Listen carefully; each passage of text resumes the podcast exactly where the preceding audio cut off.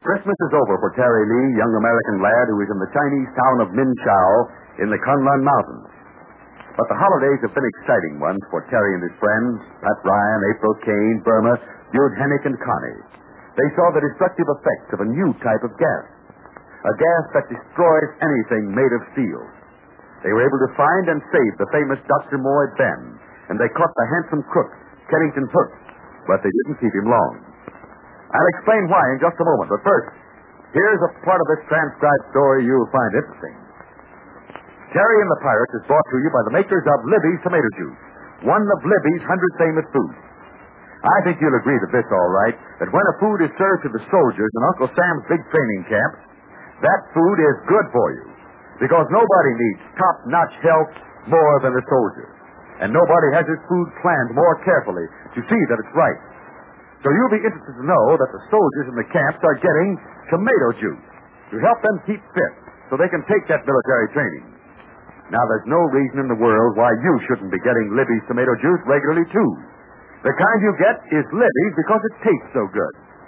Believe me, this tomato juice of Libby's is top for flavor. It's pressed from prize tomatoes, red ripe tomatoes. It's the most refreshing drink you ever roll down your throat. And it's rich in food values that'll help you keep feeling fine. Libby's tomato juice brings you vitamin C, lots of it. Actually, this keen tasting tomato juice is an excellent source of vitamin C and of vitamin A. And it supplies vitamins B1 and G as well. So tell your mother you'd like to start drinking Libby's tomato juice. Ask her if she won't please get you some tomorrow. It's a good plan to drink a big cold glass full of this swell tasting juice every single day. Now remember, Libby's tomato juice. L I B B Y S. And now, Terry and the Pirates. And now back to Terry and his friends. As they were getting ready to enjoy their Christmas dinner in the long cabin near Min Chao, the dragon lady suddenly appeared with her man Keel. She released Kennington Hook and forced Dude Hennick to turn over to her certain valuable gas formula papers. Then the dragon lady, together with Hook and Keel, flew away in a plane. But Dude Hennick had pulled a clever trick on that trio. He had substituted fake papers for the real ones, so the dragon lady got nothing of value. Well, let's join Terry and Pat in the log cabin. That's a comfortable sound. You know it isn't the invaders' planes, eh? Oh, how do you know it is? By the sound. Besides, those planes are coming into land, and the invaders won't land here. Well, say, if those are regular Chinese Army planes, why, maybe we can get out of here. Yes, April and Burma will be glad to leave this cabin. Well, they won't go until Dr. Moy Ben has been taken care of. He's still pretty weak. We couldn't leave him here even if we could. I know, but the Army ought to take him over. Put him in a hospital. Give him a chance to recover. Hey, have we got company? Sounded like an automobile pulling up the road. Yeah, come here, Pat. It's Dude, and yeah, I think it's General Chang and uh, somebody else. Yeah, it's the general, all right. Hope everything's okay. I suppose the general wants to see Dr. Moy Bennon. I hope that's all. Hi, Dude. Come in. Come inside, gentlemen. Well, it's good to see you again, General. And I am happy to know that you and your friends survived the many difficulties that have beset you since last we met. Mr. Ryan, greetings. Mr. Terry Lee, you appear most well. Well, except for the excitement, we've had a nice vacation up here, sir. Oh, yes, Mr. Hennick has explained about the strange gust that descended upon Min Chao and caused the destruction of steel products. A most unhappy event. Yet it has proven beyond doubt the value of that more than gas for use against our enemies. Yeah, we made a short tour of the town. The general has seen the effects of the gas. I don't believe I've met this other gentleman, Duty. Oh, yeah, yeah, I forgot. Uh, oh, I'm sorry. On the contrary, the area is of my making, Mr. Hennick. Mr. Ryan, Terry Lee, permit me to present an American gentleman, Mr. Samuel Cribbers. Oh, hello. How do you do? How do you do? How do you do? Hey, what's all this talk about gas turning steel to ashes? Well, I've been on pins and needles ever since I flew in here. Talk of gas, talk of gas. I don't understand. Don't understand at all. We can't have that. Quite all right. The danger is past, Mr. Cribbers. Yeah, well, I don't mind danger, just as I understand it. Danger's my business, the same as yours. But uh, I'm worried about my camera equipment. Worried about that. Worried very much about that. A lot of steel in cameras, you know. And if it turned to ashes, where'd I be? Where would I be? Your movie camera is quite certain on the scribble. movie camera. You're going to take pictures of Min Chao, sir? Who, who, who, me? Oh, no, no, no, no. I can't handle a camera. No, that, that is not very well. No, I, I came here as an observer to make Well, arrangements. that's fine, fine. Say, dude, did you make arrangements for our crowd to leave Minchow? Well, uh, you, you see, Pat, it, it's like this. Now, wait a minute. Hold on. I don't like the way you say that. Oh, I haven't said anything yet. I, uh, in fact, I'd better let General Tang explain. Now, don't say there's some army rule that prevents us from leaving here. No, quite to the contrary, Mr. Ryan. You and your friends are at liberty to leave Mintow by airplane, if you so desire. Well, now, here, so, wait, wait, wait, wait a minute there. Say, that's not right, General. Where do I come in? Where do I come in there? I, I, I- I flew all the way from Chongqing to see Mr. Hennick and Mr. Ryan, and, and now you say they can leave immediately? Yes, I did, and that is quite true. Hmm. I cannot compel them to remain. Well, I'm all confused, General.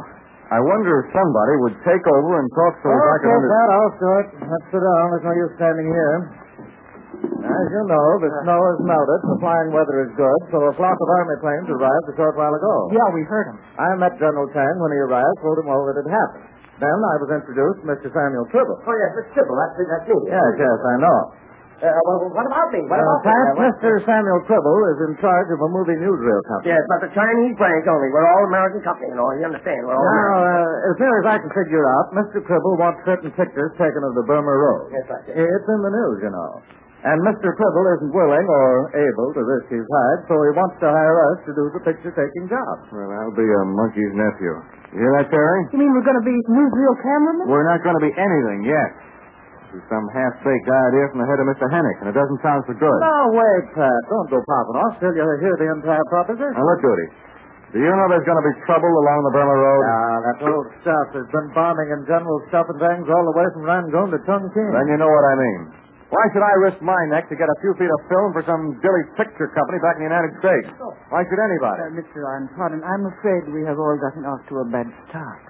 Permit me to explain the purpose of this meeting. I'm sorry, General. Didn't mean to pop off about That is quite all right, Mr. Ryan.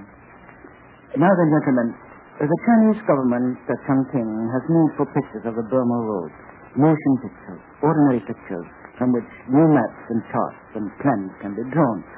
Our government does not have the extensive facilities for this work, and through your United States agencies, we were put in touch with Mr. Samuel Tribble. Yeah, the cripple, cripple, cripple. That's, Mr. that's me, yes, yes. Quite right. Mr. Tribble represents one of the largest motion picture newsreel organizations in the world. Oh, he's perfectly right, perfectly right. Why, my company makes more newsreel shots than any other outfit put together. Now, as a matter of fact, than all the outfits put together. I'll say that, I mean it, yes. Why, we take pictures in every corner of the globe. Where the eyes, ears, the nose, and the throat of the entire world. That's Haven't- just ducky.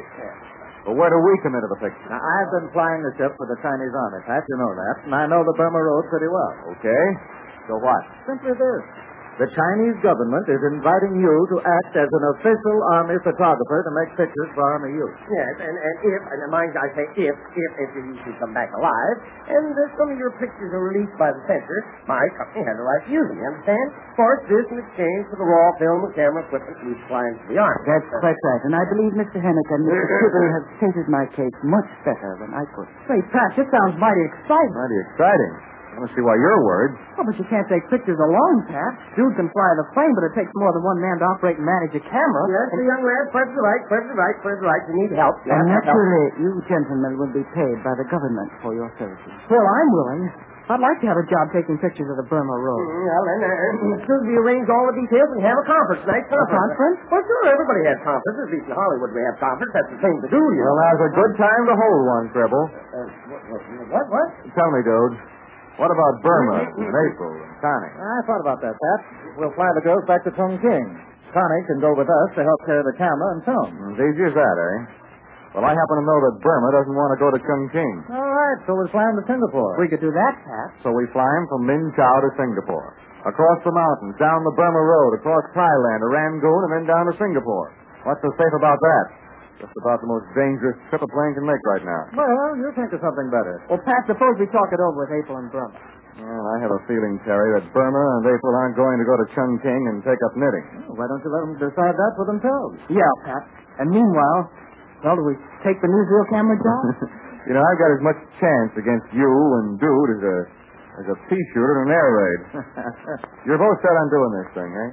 For the Chinese government, Pat. yeah, that's the big reason why oh, we... baloney. Both of you monkeys are looking forward to adventure and fun. and you'll use any excuse to get started. Well, that's fine. That's very fine. it's all settled then, gentlemen. Now, now let's go out to the airfield, get cameras and supplies. the whole thing. Uh, pardon, that can wait a moment, Mr. Tribble. I want to go into the other room and see Dr. Morven first. Make arrangements for his removal. Oh, yes, yes. He's in that room over there, General. I'd sort of forgotten about him with all this new work and. I should also like to pay my respects to Miss Kane and the woman uh, Burma, if I may. Yes, I'll try and find the girls. They, they must be around. Thank you. Uh, wait, just a moment. Listen. That is the motor of a strange plane. I can tell it.